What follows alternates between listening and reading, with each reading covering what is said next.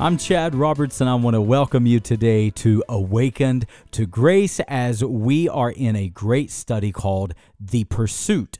Today we are talking about pursuing the presence of God. You know, David knew what the presence of God was like.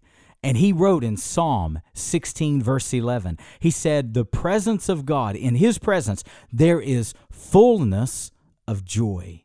Today, we are going to talk about what joy can bring into your life, why Satan doesn't want you to be a person filled with joy. Therefore, he'll try to keep you from the presence of God in your daily life. We are going to explore all of Psalm 16, and I know it's going to speak into your life as it has into my life. Have you ever visited my website?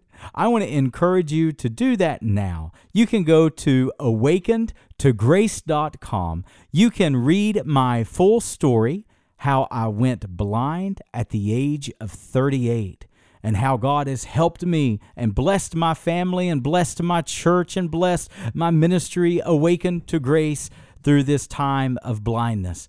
You can also visit my store. There you can find music, you can find sermons and books I have written, so many things there. But most important, our website is designed for spiritual growth. Oh, friends, you can grow in your faith. Your faith can deepen with the content that we create at Awakened to Grace. So today we're in Psalm chapter 16. We're talking about the pursuit of God's blessing in our daily lives.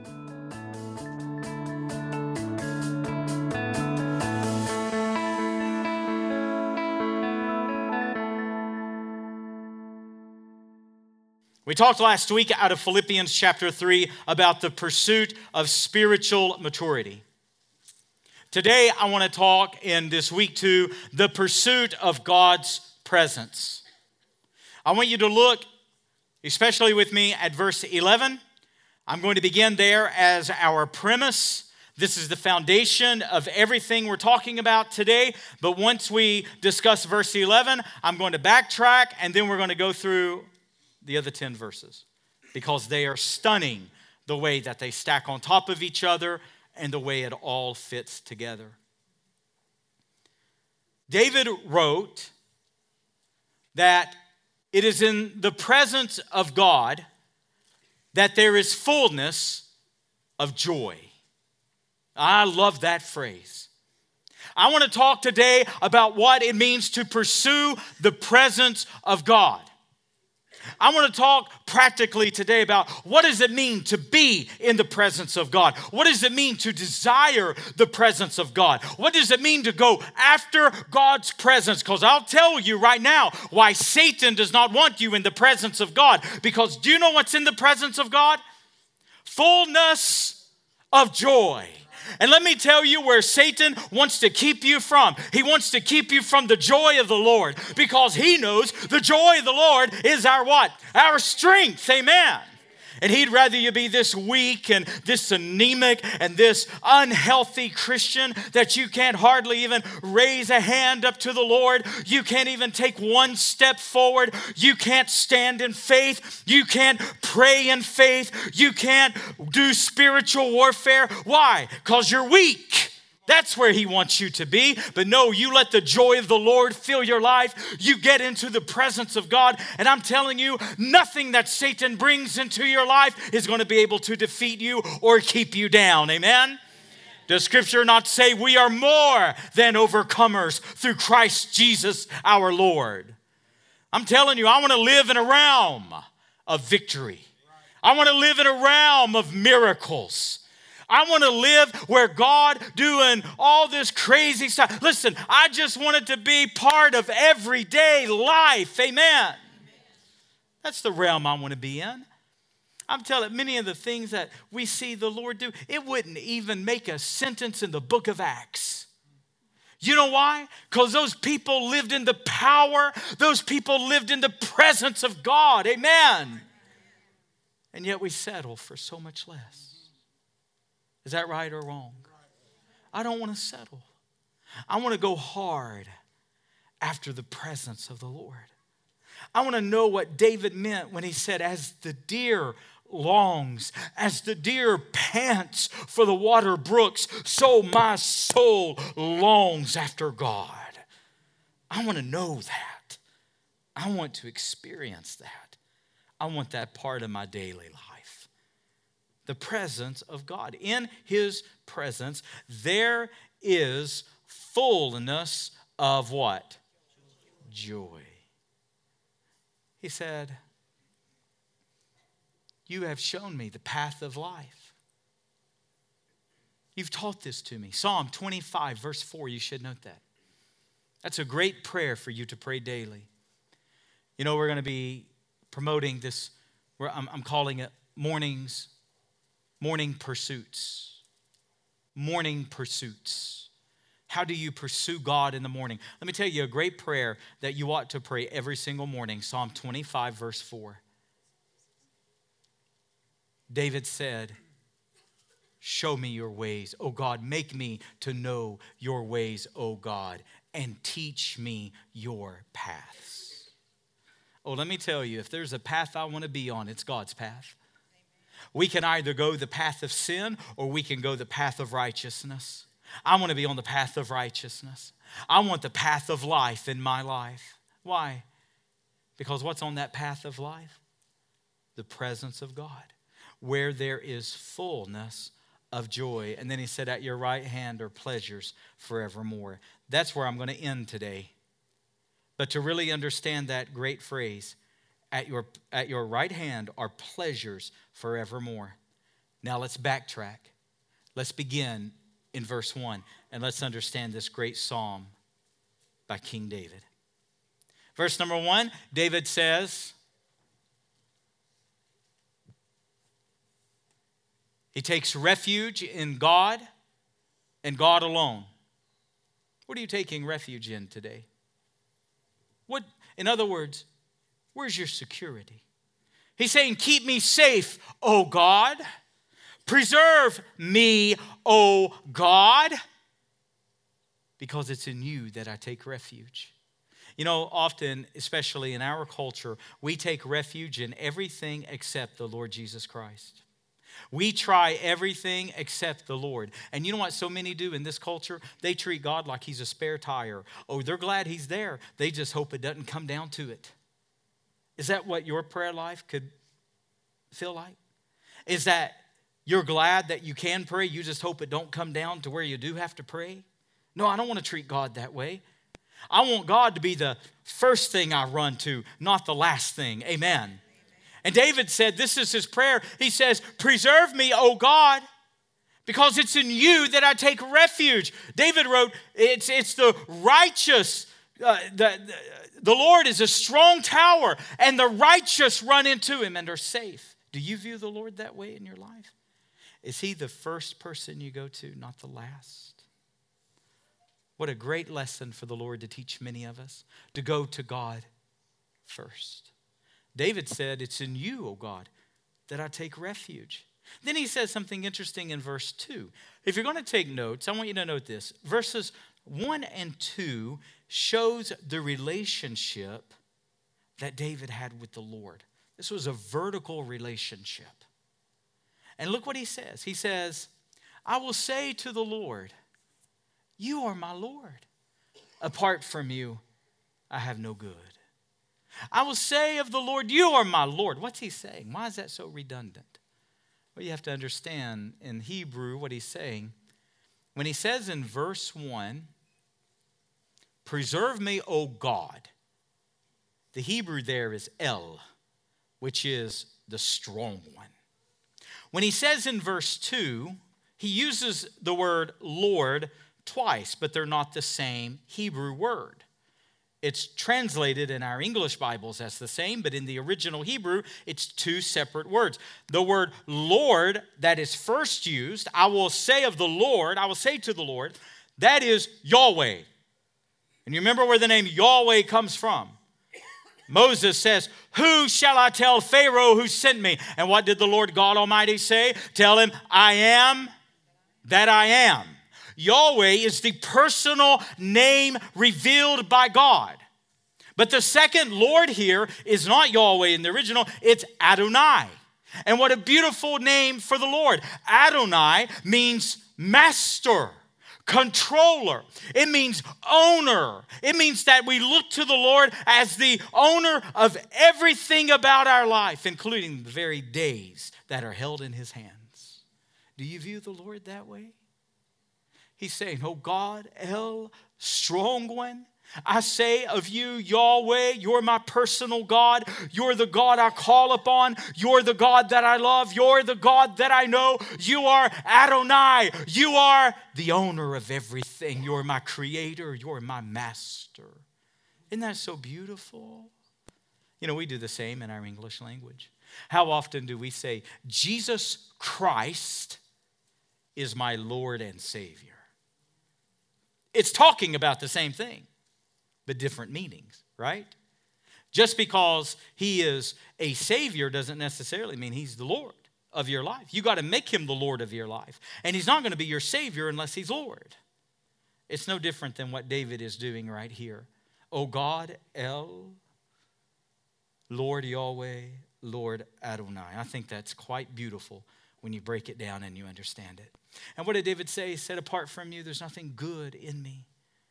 Doesn't James chapter 1 teach? Does it not say that every good and perfect thing comes from the Lord? If God, now say amen if you're with me right now. Don't miss this. If you really see the Lord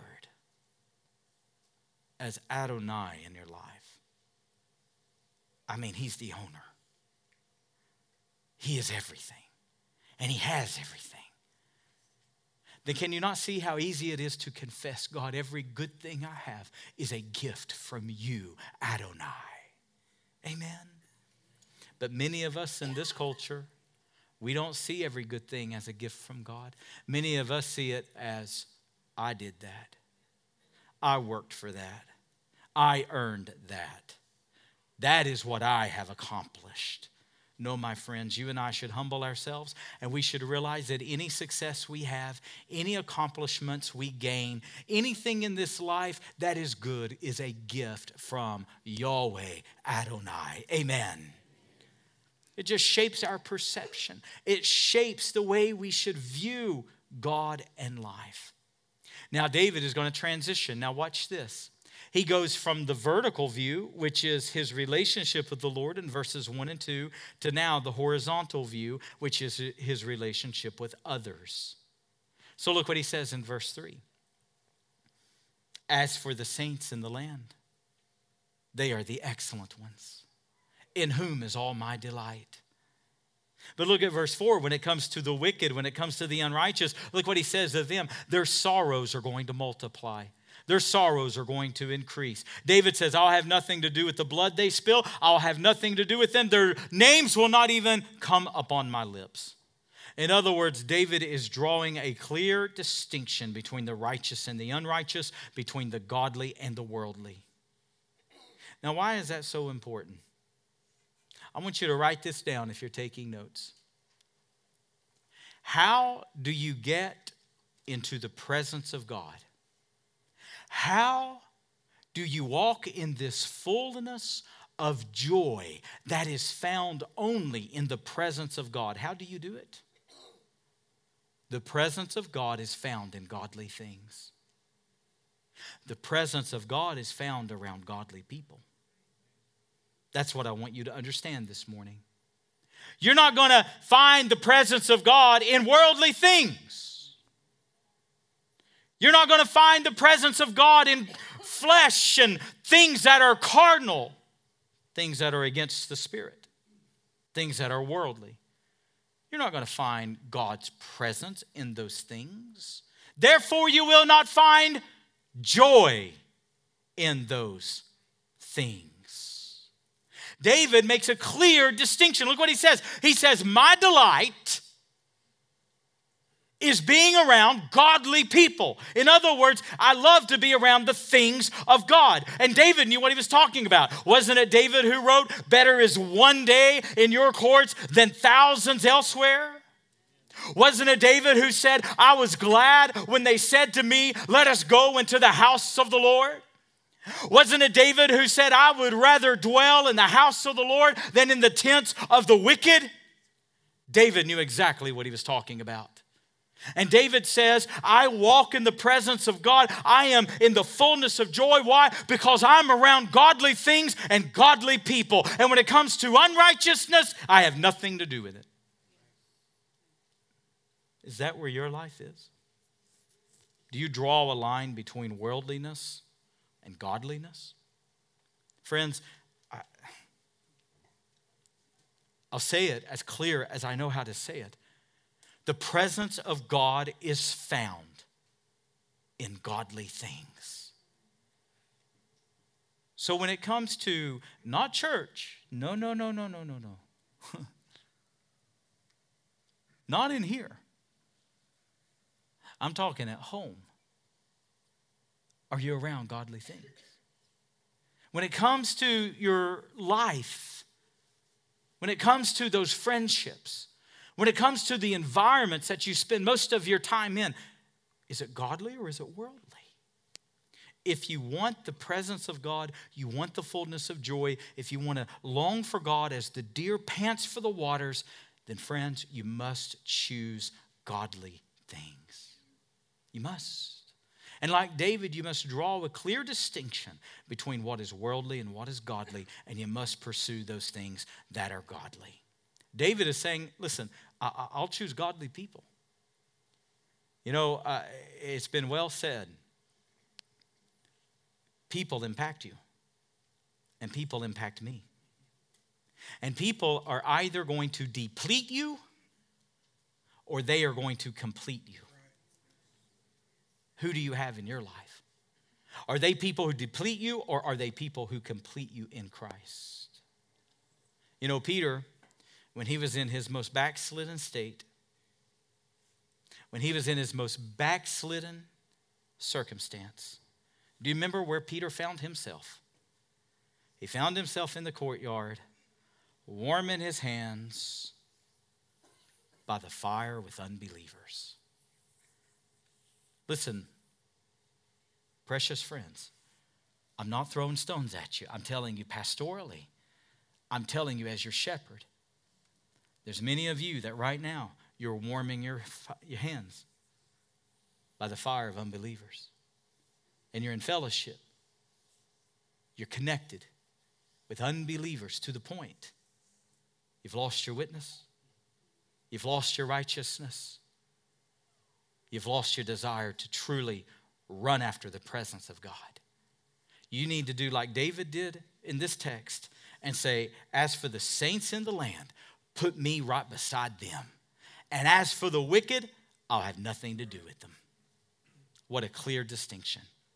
The point is, when we get our vertical relationship straight, when we get our vertical relationship right, so our horizontal relationships are going to straighten out as well.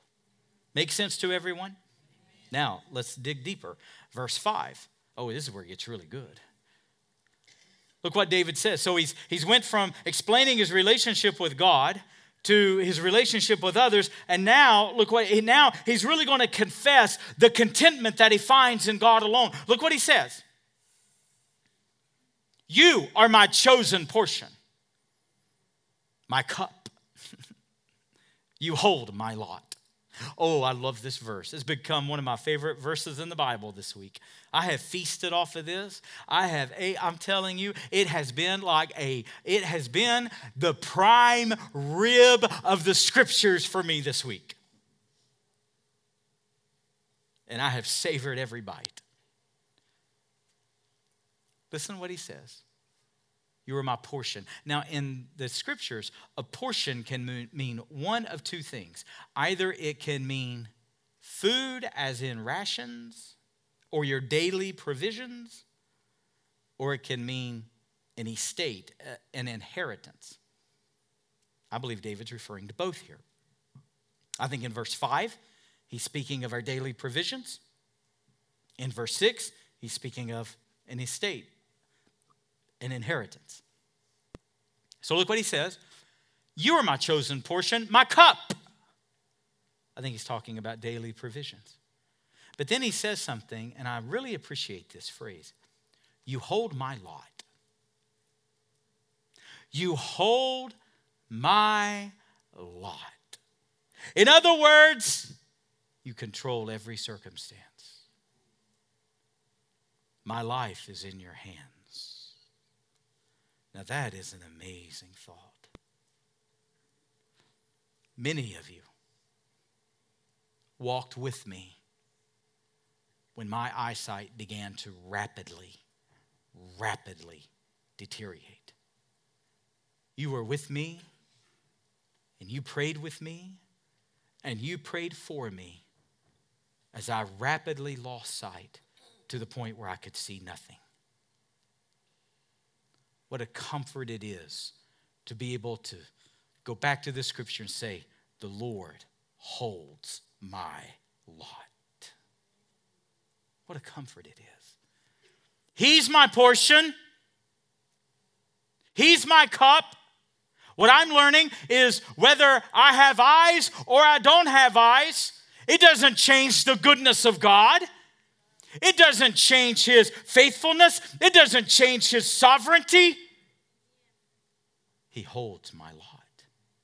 And you know what Satan would do for us? He would try to lie to us and he would try to say, Oh, your lot in life could be so much better. Your lot in life could be so different. Oh, if you had just married somebody different, if you had better education, your life would be different. If you earned more money, your life would be better. If you had better opportunities, you would enjoy your life more. And he'll dangle all of these things out in front of you and he'll try to get you you, he'll try to convince you that your life could be so much more better, but no.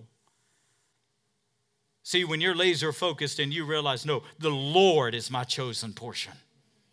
Not where I live or not what I earn, not what I can gain or even what I can lose. The Lord is my chosen portion and He's my cup. In other words, He's more than enough. He's really all that I need. Amen.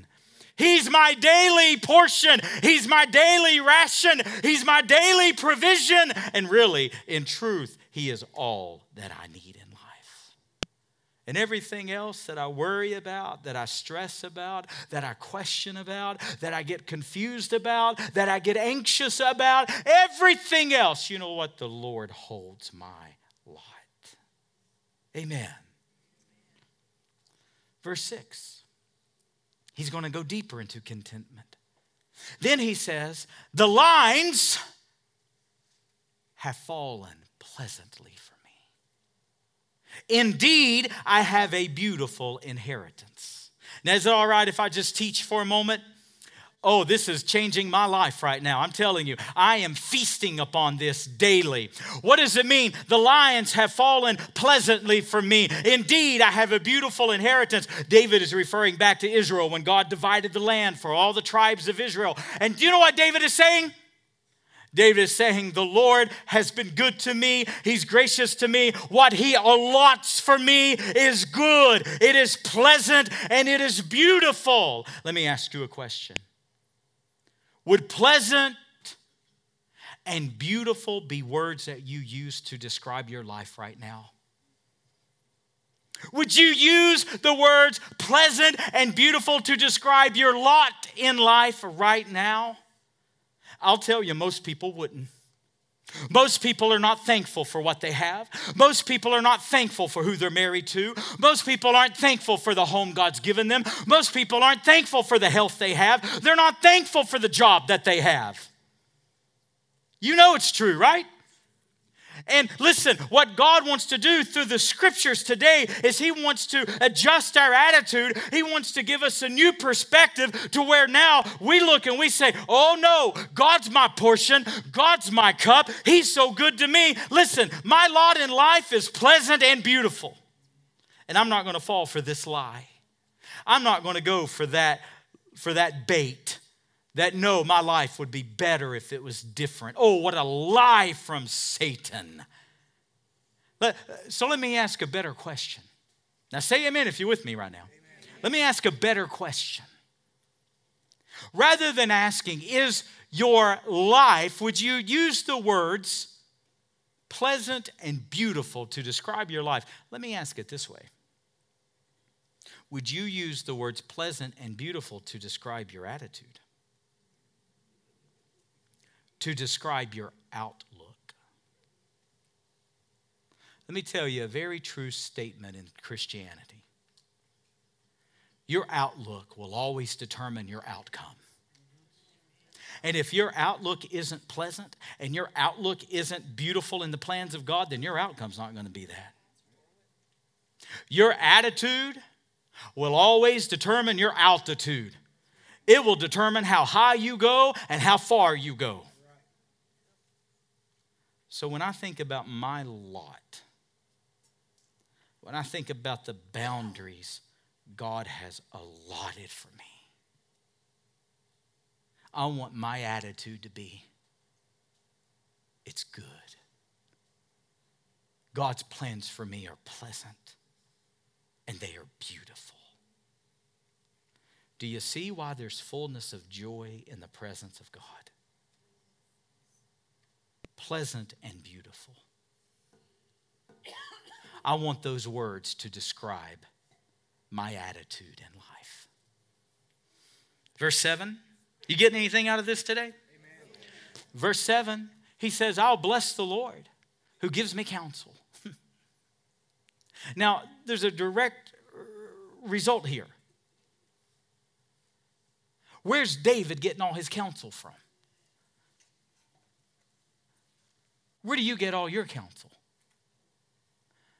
I, I, would dare say that a lot of you get your counsel from the wrong people. Now, is it okay if I just talk plain for a moment? I'm not going to hurt your feelings, am I? You're tough, aren't you? You got tough skin, right? And if I do hurt your feelings, I can't see you. So it so uh, it hurting your feelings ain't going to hurt my feelings cuz I can't see it. So it's all right if I just talk plain for a minute.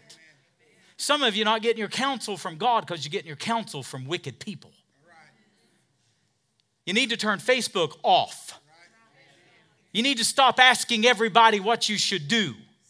You need to stop listening to idiots who will tell you, well, God just wants you happy and you just need to follow your heart. You're going to go, listen, you're going to walk right into destruction. Don't listen to ungodly counsel. Draw a line and say, I'm going to have nothing to do with worldly people. And I don't care if that's your cousin, I don't care if that's your mama, I don't care who it is. Have nothing to do with the counsel. Take your counsel from the Lord. Amen. What does James 1 say? If anyone asks, if anyone lacks in wisdom, let him ask of God who gives it with liberty, who gives it generously. God, listen, God will give you all the wisdom you need in life. You don't need to go to other people. You don't need to ask people who don't know the Lord. You don't need to go to people who's lost as a ball in high weeds and say, Well, what do you think I should do? They don't know. Amen. Take your counsel from the Lord. Well, that's good preaching, Chad. Amen. I'll amen myself on that. But you know why people don't take counsel from God? You know why? Because God will tell you hard things. God will tell you things you don't want to hear. Is that right or wrong? Now, let me prove it to you biblically. I will bless the Lord who gives me counsel. In the night, my heart instructs me. You know what the root of that word instruct is? Chasten, discipline. God ever chasten you? Oh, I hope so. You know why? Because he chastens those whom he loves. Can the Lord chasten you? Can he discipline you? It's the disciplines of the Lord that often bring the greatest counsel from the Lord. Now, oh boy, isn't this just good scripture? Now, watch how it's going to stack here. Now, let me not get lost here. Where am I? Verses 1 and 2, that's the vertical, right? It's the relationship with the Lord. You get that right, Things are going to straighten out from there. Then verses 3 4 is the horizontal. That's my relationship with others. I'm going to choose righteous people, godly people. I'm going to reject worldliness. And then verse 5 because the Lord is my portion and my cup, because He's daily my provision and everything that I need, I'm going to be okay with my lot in life because He holds it in His hand. So, what's the result of that? Well, I look around my life and I say the boundaries are pleasant for me. What God has deemed good for me, what God has chosen to entrust me with, what God has given to me, I'm quite content. Indeed, I have a beautiful inheritance. So instead of complaining and wishing and nothing's ever enough, I'm never satisfied, I'm never happy, I'm never content. Oh, let me tell you, friends, that's not the will of God for you. Instead, I'm going to walk around life with a pleasant and a beautiful attitude. Why? Because the Lord's my portion. I live in the presence of the Lord. And what's that produce? Fullness of joy in my life. Whew. Amen. Now, where am I? Verse 8. Refresh me. What's verse 8 say? Yes. Now, now watch this. Watch how it stacks. Watch how, just like a puzzle, it just, the pieces just fit. If I take counsel from the Lord, and I'm not running to unrighteous people asking them what to do, but my counsel comes from the Lord, then what's the result? Verse number eight the Lord is always before me. I have an audience with the King of Kings and the Lord of Lords. I can come before his throne and find grace and help in any moment of need. The Lord is always before me. Amen. And what's the result of the Lord always being before me? Because he's at my right hand, I shall not be shaken. Oh, let me tell you, my friends, I want a faith that cannot be shaken. I want a joy that cannot be shaken. I want a contentment about me. I want a peace about me that no matter what Satan throws in my way, nothing will shake my faith, nothing whatsoever. I want Satan to get so mad and frustrated and say, We've tried everything we know to try, and nothing will shake his faith. Amen. How do you get there? You keep the Lord before you. You take counsel from the Lord and the Lord alone. And what happens? Because he's at our right hand. In other words, because he's our strong help. What is he? God, verse 1, the strong one. El, the strong one. Because he is the Lord Yahweh, because he is the Lord Adonai, because he is master, he is Lord, he is owner of everything about me. He's become my portion, he's become my cup, he's become my inheritance. He is everything that he's always before me. And that means nothing in life can shake me. If that's the case, then look at verse 9. Oh, come on, Chad, get the download. Ah, thank you, Brett. Therefore, oh, I love the therefores of the Bible. Amen. When I had eyesight, I would never begin at a therefore. If I started in a verse that said therefore, I would stop and I would go backward because there's a reason it's there. Therefore is always a conclusion verse uh, it's cheesy, but a good exercise is to say, what is the therefore there for? Because it's there on purpose. So it's good to just stop and go, oh, oh, I missed something. Let's go back and see what it says. Because what he's doing is he's drawing the argument to a close. He's saying, based on everything that was just said, here's the point. So now look what David says. See, the fact is, you live long enough, you know things will try to shake you, right? You live long enough, you know circumstances come into our life. It, it, you live long enough, you have to choose to say, My lot in life is pleasant. Because sometimes you don't feel that way. See, what I'm talking to you about, brothers and sisters, is not positive thinking. You know what positive thinking will do? Positive thinking is like spiritual steroids. It'll pump you up for just a little bit, but then you're going to crash and you're going to burn. I'm not giving you positive thinking, I'm talking about faith. And when you get it right, the results are real. When you get it right, the results are solid. And look at the results in David's life. David says in verse 9, Therefore, my heart is made glad. Therefore, I am glad in my heart, and my whole being rejoices. Let me tell you, that's not spiritual steroids. That's not optimism. That's not, that's not thinking positively. That's faith. And, and then look what he says. Oh, oh, I, oh what, what an appreciation I have for this verse. Then he says, My whole being rejoices, my heart is glad. And he says, My flesh dwells securely. What a verse. Let me tell you, you got issues in your body today. You got health issues you're trying to get a handle on.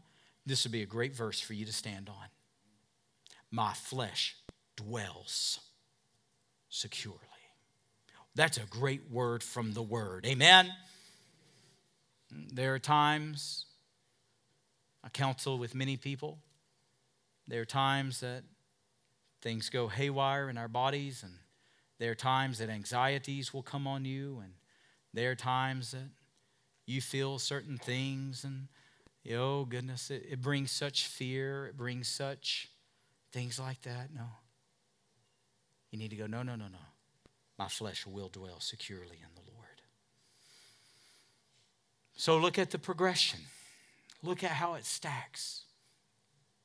Because my relationship is right with the Lord, my relationship is right with other people. And because of that, the Lord's my portion and my cup. He's my daily provisions. He is my provider. Because of that, I'm not worried about my lot in life. He holds my lot in life. Because of that, my boundaries are pleasant. My inheritance is beautiful. And therefore, my attitude is pleasant and therefore my outlook is beautiful. Do you see how it all stacks upon each other, brothers and sisters? That now, because the Lord is ever before me, and because I'm taking His counsel, because He's at my right hand, I will not be shaken. Now, what's that going to do to me, even physically? Well, my heart's going to be glad my entire being is going to rejoice in the Lord. Bless the Lord, O my soul, and all that is within me. All, everything in my being, all that is within me. Bless his holy name. To the point, even my flesh dwells securely. Now, verse number 10, look what he says. He will not abandon my soul to Sheol. Do you see what he's saying, church? He's saying, I take my counsel from God. He's ever before me. I will not be shaken. I will not be shaken physically because my flesh dwells securely. My heart is glad. My entire being rejoices in him. And guess what? I'm not going to be shaken spiritually because he's not going to abandon my soul. God has redeemed me. He's my portion. He's my God. He's my Adonai, both physically and with my soul. It's all wrapped up in Jesus. Amen. Then he gives a messianic prophecy. Speaking of the Lord Jesus, he says, Your Holy One will not seek decay or corruption. Now, was David speaking? Did he know he was speaking of the Lord Jesus Christ? I don't think so. Because Peter wrote that the prophets of the Old Testament, and he calls David a prophet, says that they they did not understand. It was the mystery of God hidden in the ages. But when Peter preached a sermon in the book of Acts, he referenced this to prove the resurrection of Jesus. He was speaking prophetically of the Lord Jesus Christ. And now, lastly, verse 11, this is where I begin to close. Now, do you see how it all ties together? If God's my portion, if He's my provider, if He's my lot in life, if He's everything and I'm not shaken and I'm okay physically, I'm okay spiritually, now look what He says. You teach me the path of life. Do you see why it's the path of life? in your presence, there's fullness of joy. Do you see why there's fullness of joy there in His presence? And then look what He says. And at your right hand are pleasures forevermore. See, now, friends, He's talking about eternity. See, He's saying physically, I'm okay. But listen, everybody's going to die at one point. At some point, every person will die. And you know what he's saying? He's saying, even in death, God is not going to abandon my soul. While I live on this earth, listen, I'm secure until that appointed day. Hebrews 9:27. It is appointed unto man to die once, and after this the judgment. I'm okay until that day. But when that day comes, God's not going to abandon my soul. And after that day comes, then guess what? In the presence of the Lord is fullness of joy, and at his right hand are pleasures forever, eternity. You know what that tells me, church? The Bible says there's pleasure in sin only for a season. Don't trade the forever pleasures of God for a temporary pleasure for sin. Do you remember Jacob and Esau? Do you remember how Jacob was the chef and Esau was the hunter? And Esau comes home one day and he smells a bowl of stew. And his brothers cooking that stew. And Esau so hungry, he asked Jacob, What will you give me for it? What, what, what, what can I give you for it? Jacob says, what, Remember what he says? Your inheritance. Satan tells us the same thing. And you know what Esau did that day? He traded his eternal inheritance for one temporary bowl of stew. Hear me today. That affair will grow old. That sin that you're choosing will one day cool just like that bowl of stew will grow cold, your pleasure in sin will one day grow stale and cold. Don't trade the eternal pleasures of God for one temporary pleasure of sin. At his right hand are pleasures forevermore. Have you signed up for my weekly devotional email? Every Tuesday, I send out a devotion that will help you grow in your faith. Go to my website, awakentograce.com, scroll to the bottom of the page, and when you sign up and submit your email, you'll get a direct message from me every Tuesday. Sign up today at awakentograce.com.